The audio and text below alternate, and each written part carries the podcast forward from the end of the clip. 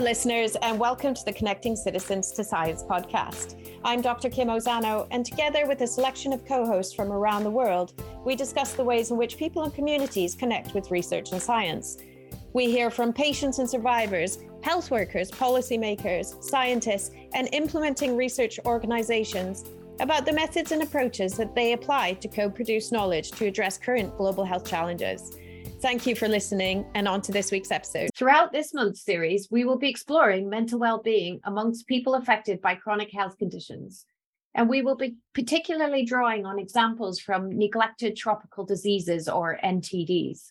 So, just as a reminder, neglected tropical diseases are a group of acute and chronic infections that quite often occur as a result of poverty, poor environmental conditions, and social disadvantage. The intersection between NTDs, disability, and mental ill health are increasingly being recognized globally. And we heard a lot about that in episodes one and two. But historically, the focus has been from a medicalized perspective, particularly for NTDs affecting the skin, such as lymphatic filariasis, leprosy, Buruli ulcer, and onchocerciasis. So this means there's a real limited consideration of the biosocial context and the social and structural processes that shape disease interactions between NTDs, disabilities, and mental health. So, in today's episode, we are in Liberia and we will be hearing from Emerson Rogers, who is an NTD case management program lead at the Ministry of Health in Liberia, and Eric Weah, who is the mental health and psychosocial coordinator at Grand Bassa County, also Ministry of Health. And they're going to be talking to us about engaging with governments to integrate both NTDs and mental health services. But as always, I have a co host with me who is exceptional, Dr. Tosin Adekeye. How are you today? And tell us a bit about yourself.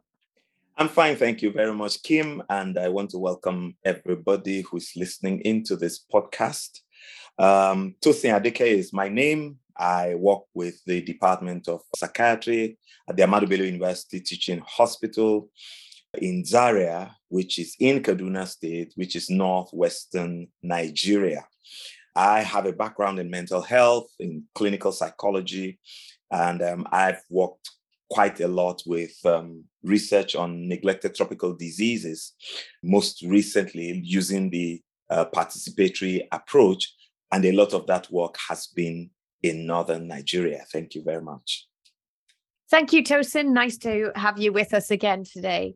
So let's move on and introduce our guests. So, Emerson Rogers, welcome to the podcast. Tell us a bit about yourself, your work, and why it is important for you to connect with communities. Um, thank you very much, Kim. I'm Emerson Rogers, and um, I'm a Liberian. I work with the Ministry of Health, um, serving as the national coordinator for case management NTDs and um, I have a background in uh, epidemiology, uh, public health technician. And um, with uh, my experience working as a program technician, I feel it very much important and uh, paramount to connect people affected with NTDs with uh, that of mental health, creating more awareness with the government taking ownership as to how to integrate NTDs with that of mental health, which is very key and paramount. And um, with my experience working as the case management lead for NTD, um, this is one of the areas where we have observed um, that is an overlap. Uh, currently, as we speak, um, we have not fully integrated with uh, uh, the mental health, and we will come to that, and then we will see progress that is already ongoing, integrating process that is already ongoing, and which is very, very much welcoming. Thank you. Thanks, Emerson. Can I ask another question? Could you help our listeners understand what is involved in case management for NTDs right now? Um, thank you very much case management NTDs, I um, neglected tropical diseases that require case management. And uh, these conditions include leprosy, Buruli ulcer, hydrocele, lymphedema, and yaws, and also onchocerciasis. Um, these are conditions that you don't readily respond like how you respond to preventive chem, uh, chemotherapy uh, conditions of NTDs. So these are conditions that um, the patients will suffer for a very long time if they are not diagnosed earlier and then for treatment to be administered very early. So the issue of case management NTDs, the issue of leprosy, also, these are all global conditions. And um, as case management lead, we have been trying frantically how to respond to these conditions in terms of early case identification in the communities, referring them to the health facility for proper diagnosis and then initiation of treatment. Um, we have also been blessed to be uh, sponsored by other partners uh, like Effect Hope, uh, American Leprosy Mission, WHO, in addressing some of the needs of these patients, especially in the sense of uh, providing medications, uh, providing uh, training, you know, for health workers to ably identify these conditions. And um, it's very much unique to work with people or to find people with these conditions because it's almost served as a relieving factor for them when their case when their conditions are diagnosed and uh, adequate treatment are administered. Thank you very much. And in terms of administering that treatment, is that at the primary healthcare level or is it community focused? Um, actually, the administration of the treatment uh, takes place at the primary healthcare level. So we we we largely depend on the community, that is the community health workers, to identify the cases in the community. Though we provide training for them, on how to go about identifying new cases and then refer them to the primary healthcare level. At that level, training is also conducted for the healthcare professionals at the health facilities and uh, empowering them or capacitating them on how to ably diagnose and conf- or confirm these cases. At that level, treatment is administered to the patient, but not at the level of the community. What we do tell the community health worker is to identify the cases in the community and refer to the primary health care level. Thank you very much. That helps me to understand the process a little bit more. So it sounds like identification is is also quite challenging. So we'll explore that a little bit more. But first of all, let's welcome Eric. Eric Weah, welcome to the podcast. Tell us a bit about yourself, the work you do, and why you think it's important to connect with communities. My name is Eric T. Weah. I work with the Grand Bassa County Health Team slash Ministry of Health, Liberia. I serve as the mental health and psychosocial coordinator for the county. In my work as mental health and psychosocial coordinator, we work with mental health clinicians within facilities that provide mental health services to our client and Grand Bassa is at the central, the west central part of Liberia. is one of the county that is considered to be socially and politi- politically charged. And I also want to say that in working with the community, it gave us a lot of information to be able to identify people living with mental health problems that are in various traditional hub and religious area to help them come to the PHC facility where mental health clinicians are assigned to be able to identify the mental health conditions and provide adequate treatment for them. And also at the referral hospital is where we have most of the clinicians assigned that will receive these referral cases from the primary health facility for adequate care for severe cases that would need attention. Thank you. Thanks very much. I was wondering if you could tell us a little bit more. You mentioned uh, religious and uh, traditional healers and engaging them to try to identify people affected by NTDs. Is it really difficult to find individuals affected early on in the process? And if so, why is that? Yes, so the issue with NTD's condition, if we look at it within our setting and context, there are a lot of myths and misconception that are associated with it. So people with such condition, their first point of care would be the traditional healers or the religious leader based on their belief system. Sometimes they attribute the condition to be a witchcraft activity that need the traditional attention. So for that reason, many of the patient that's supposed to be referred or moved to the PHC facility will be moved to the what traditional healer for care. So that's the issues that we are faced with in terms of our setting. And has that been a process that you've learned along the way uh, how to identify them? I can imagine it was difficult at first. Is it improving identification? Yes. So with the approach that uh, MSC talked about that will be engaging mental health and NTD approach.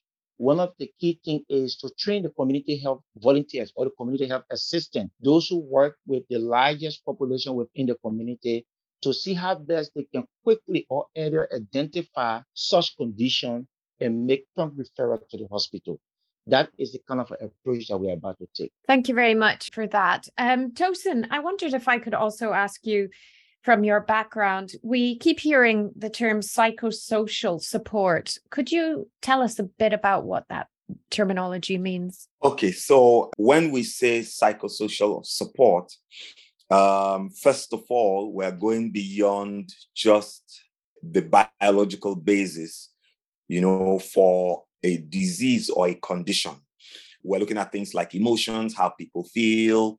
Um, we're looking at thoughts. We're looking at another aspect of the person, um, which has to do with his mind.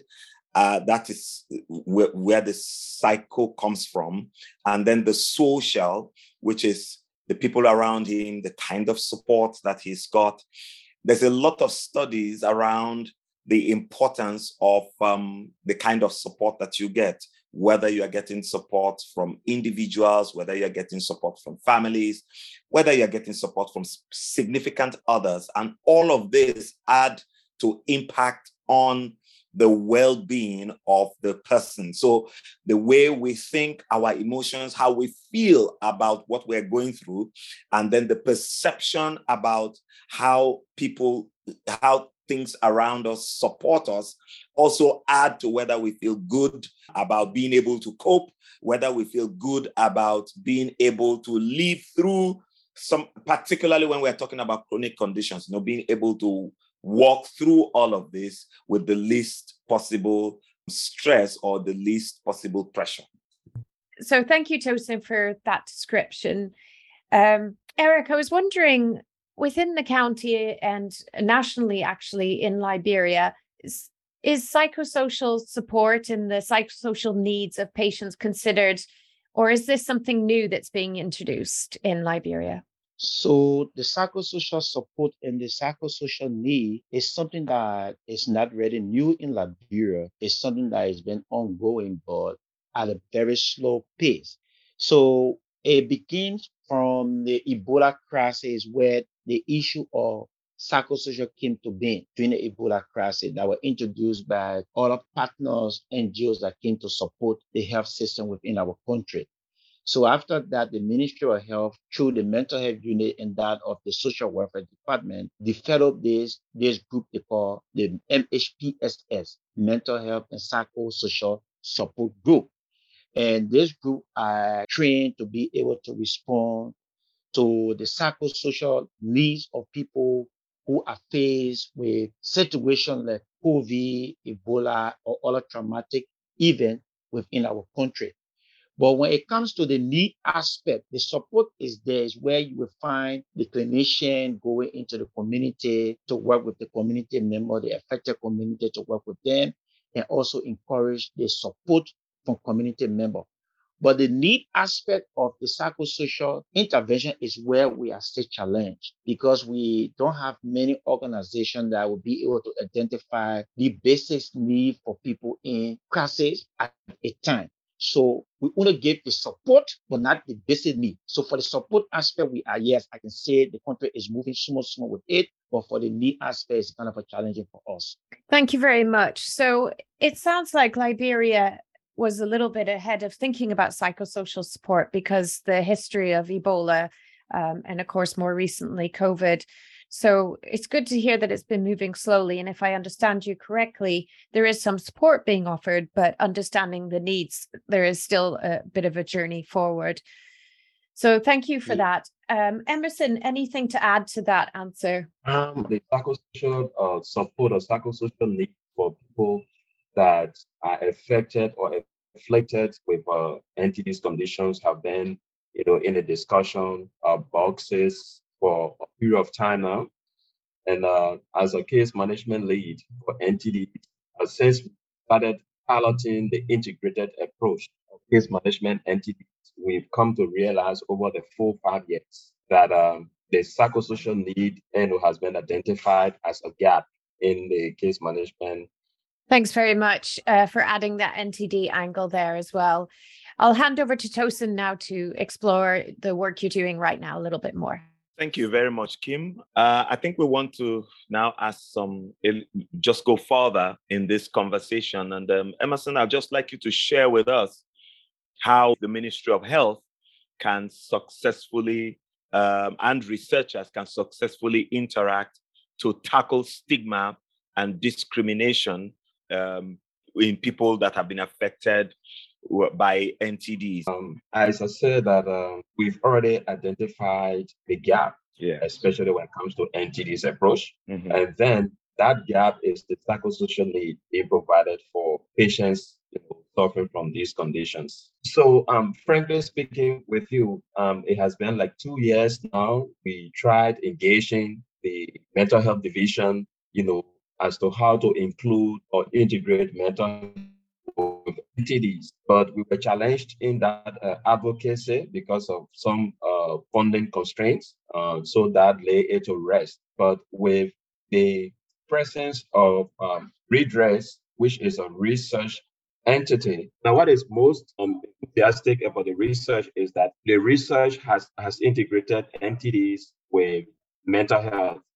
Currently, we are about to to embark on the intervention phase of the research project. And the intervention phase will take into consideration of training health workers, training community health workers, um, training, you know, um, um, mid-level health workers on the BSN, um, also training traditional healers and faith healers. So we also have within this package for training, we have the mental health component being integrated into the NTD's clinical flow. And this will afford all of the mid-level health workers, you know, that will be trained in these three counties. The basic idea on how to approach a patient holistically when that patient presents to the PHC. Here, now what we have been um, practicing or what we have been doing as a country previously is just approaching the patient with NTDs on NTDs conditions. And then when the patient is diagnosed, our focus has been on providing treatment, you know, for the condition and ensuring that the patient adhere to the treatment. But whether that patient present with psychosocial issue, whether that patient present with uh, um, signs and symptoms that signal some mental health issues that need to be addressed, we have not been able to pick that out. Though from from our experiences, we have come across some patients with hepatic bilirubin that have had um, suicidal thoughts. And at that point in time, we have managed to engage the mental health division, you know, see of the Ministry of Health to see how they can move in and then um, address the issue. So, with the Ministry of Health having key attention and having key interest in um, addressing the mental health issues, very, very important. And uh, the ministry have been taking serious, you know, concern, especially from the emphasis, especially with NTDs, Department of the Ministry of Health. And with this research, that will be ongoing. People's or uh, patients' conditions are going to be addressed holistically, and there are there are going to be lots and lots of coordination at all levels. That is the community level, the, the community level involving the community health workers, traditional healers, the faith healers, and coming up to primary health care levels, even the tertiary levels. So we are going to be providing these basic knowledge on um, integration or integrating mental health with NTDs. And we are very confident that at the end of this research, the findings are really, really going to be rewarding and that we will be able to, on the spot, identify people with NTDs that already have mental issues that need to be addressed. Thank you very much, Emerson. I'd just like a little clarification, if you don't mind. You were talking about training at the mid level, community health volunteers, community health assistants. But you, you mentioned something about BSN. I, I, would just like you to explain that. It's basic psychosocial support. Uh, yes, uh, with people affected with NTDs.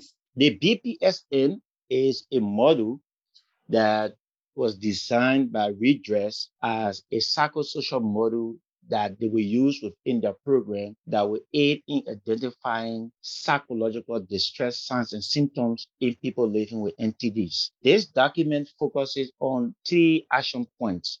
The look, listen, and link is where you will look for the condition, identify it. You listen to the client story, the psychological distress, and be able to link them to the point of care where they will receive some psychosocial support.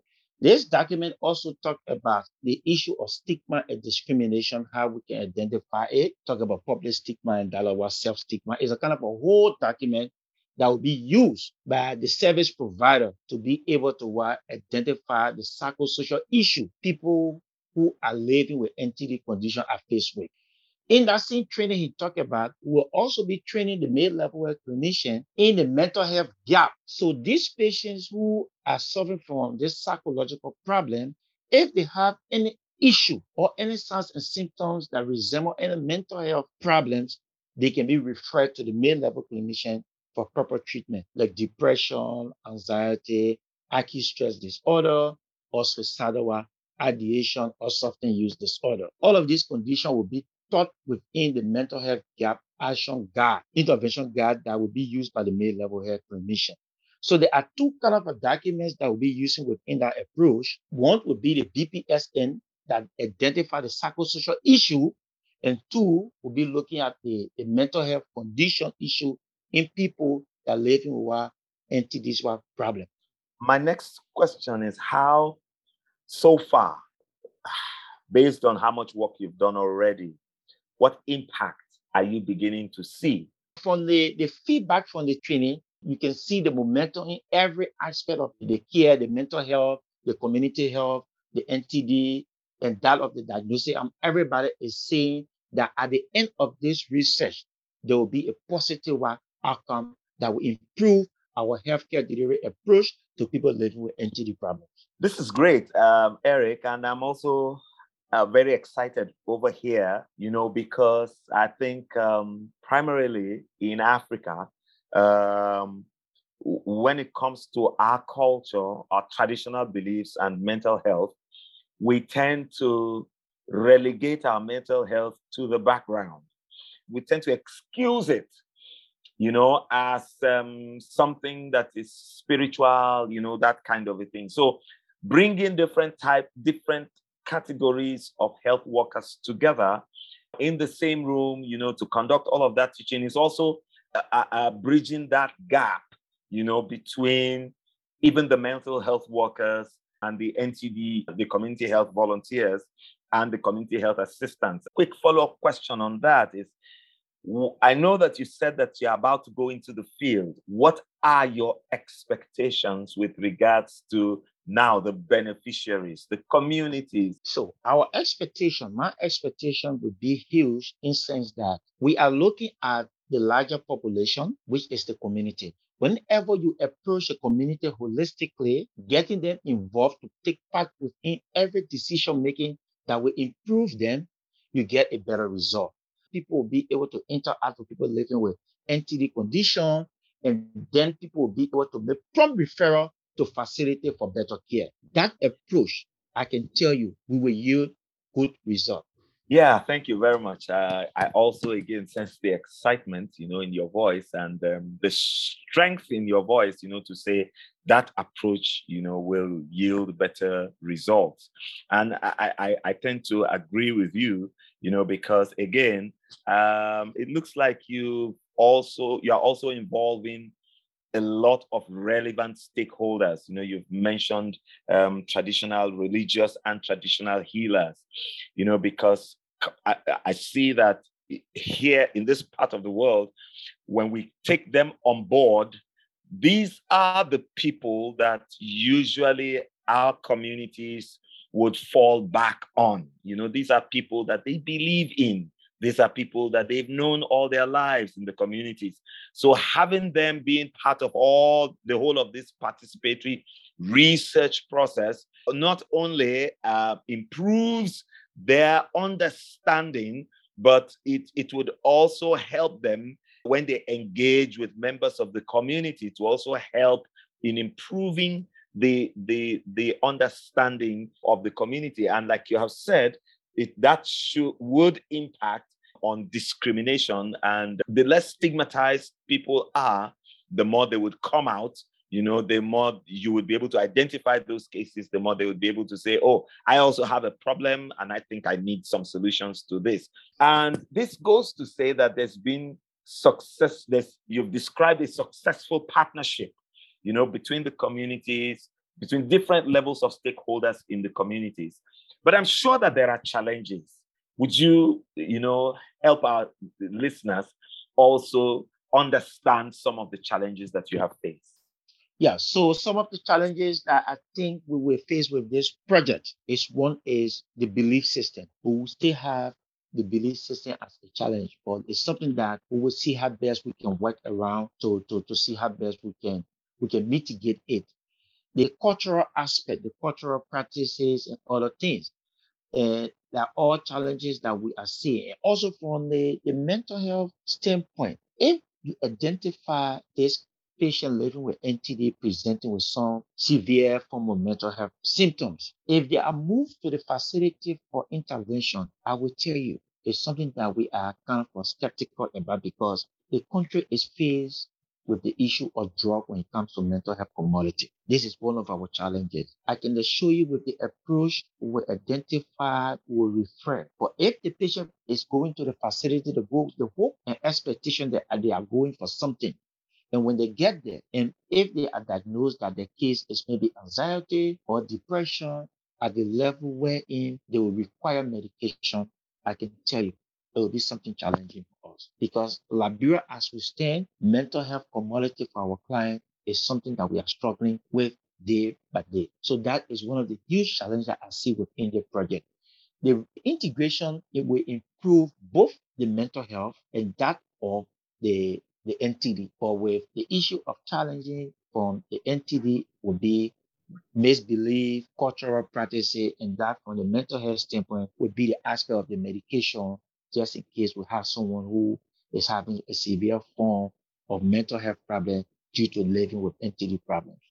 Okay, thank you, Eric. Um, when you say the challenges with medication, um, would that be cost of medication, or would that be the belief that um, the cultural, negative cultural belief that because you're taking medications relating to something like anxiety, there's a bigger problem? Or uh, maybe you would help us understand that better. Yeah, so well, I'm talking about the availability of medication. That's not okay. the cost. The cost okay. could be one, the availability of medication. Okay. So with all of this work that's going on, um, there would be naturally there would be an increase in awareness but then the, the challenge would now be uh, accessing adequate uh, treatment for whatever mental health um, issue that has been recognized. That's a huge challenge really you know but but i think also uh, it's i think it's also an opportunity because it would also create some kind of awareness within the system that we're beginning to have um, this kind of cases come up, and there is need to now begin to pay attention, you know, to providing adequate um, mental health services for this group of people. That's the reason why earlier in research we go for data. The data analysis will give us a view, a feedback for decision making and policy yes. making. Yes. So I agree with you. Once we have the increase in patient based on NTD mental health relationship, that will also make us advocate the need for medication for people with such condition. So I agree with you 100%. Great, great, great work that you are doing there. Okay. Um, I'll come back to Emerson now.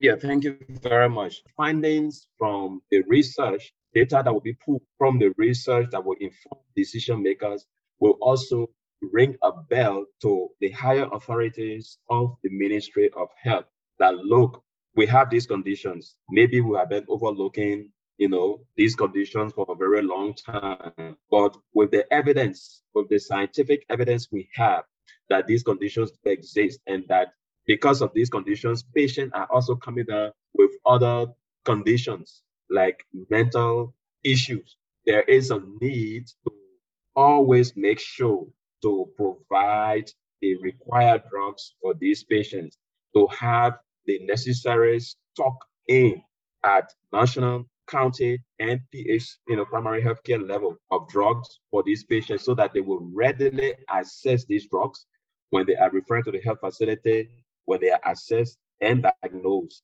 of their conditions. This is this is going to be the only sustainable way of um, maintaining the gains we are going to make.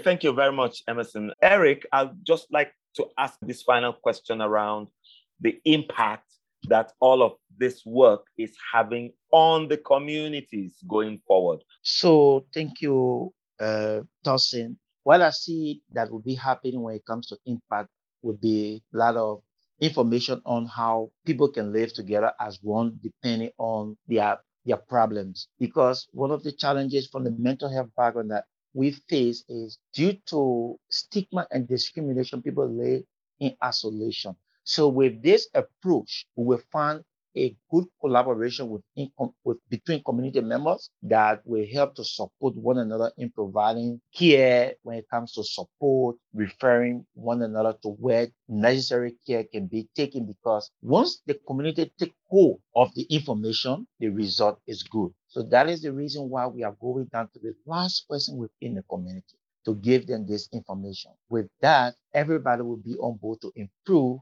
the livelihood of those living with chronic ill problem.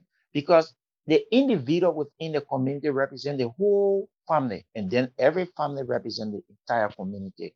So if you tackle that individual you're tackling the entire society. So i think the impact will be great when it comes to uh, improving care and then that of prevention. So that's where we see the impact Thank you very much, Eric, for that. And um, I love the part where you say going to the last person in the community. And I think that that takes us that takes us back memory lane to NTDs, you know, the poorest of the poor, you know, right there in the communities, so in the hard to reach areas. And, and a lot of this work is going first to the last person in the community. And I like also um, how you have looked at how that would impact, you know, on the communities going forward. And I would just quickly say, you know, for ease of learning, the three I's. You know, first is the isolation that comes from all of this and providing support, so providing care, the information that you are providing to deal with this isolation. And with that, that would improve livelihoods. And um, in another study that we did in Nigeria, we found out that issues relating to livelihood is really key particularly in a lot of our African, you know, uh, uh, villages, our African communities. When people lose livelihood, it's like it's like the whole of the whole essence of living is lost, you know, and all of that serves to improve on our well-being. Thank you so so much for that, Eric. Kim, over to you. Thanks very much. What a rich discussion, and I have thoroughly enjoyed it. And I've learned so much, um, which I think can be applied in many contexts as well. So, just to finish the episode, Eric, we would like a piece of advice for others that are moving into the field of mental health and chronic health conditions and how these two can be better integrated. What would you advise? So, normally, I always told my, my students, I'm also lecturing at one of the, the university in Grand Bassa. I always told my students that there is no way you can separate physical health from mental health. There is every physical health has a mental health implication. So just don't look at the physical part of the individual or consider him as a holistic being. So my advice is we all are not mentally free. Everyone who are faced or anyone who are faced who is faced with issues need a support for the next person close to them. So those who want to go into mental health field, I want to say the first thing that will keep you into the field is your passion, your passion for yourself, for your fellow men, and that for your country. So that's my advice. Those are powerful words to end this podcast. Unfortunately, we've lost Emerson to ask his, his piece of advice due to internet.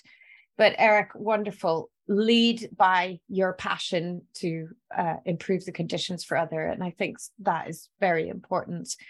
So thank you very much to our guests um, for a wonderful discussion and to tosin our co-host who has really facilitated uh, a wonderful uh, debate there. And thank you as always to our listeners. Uh, please like, share, subscribe. The voices you hear today can only be supported if the uh, podcast is is supported and shared with others. So thank you, listeners, and thank you, guests, and thank you, Tosin. Until next time. Bye-bye. Bye. Bye.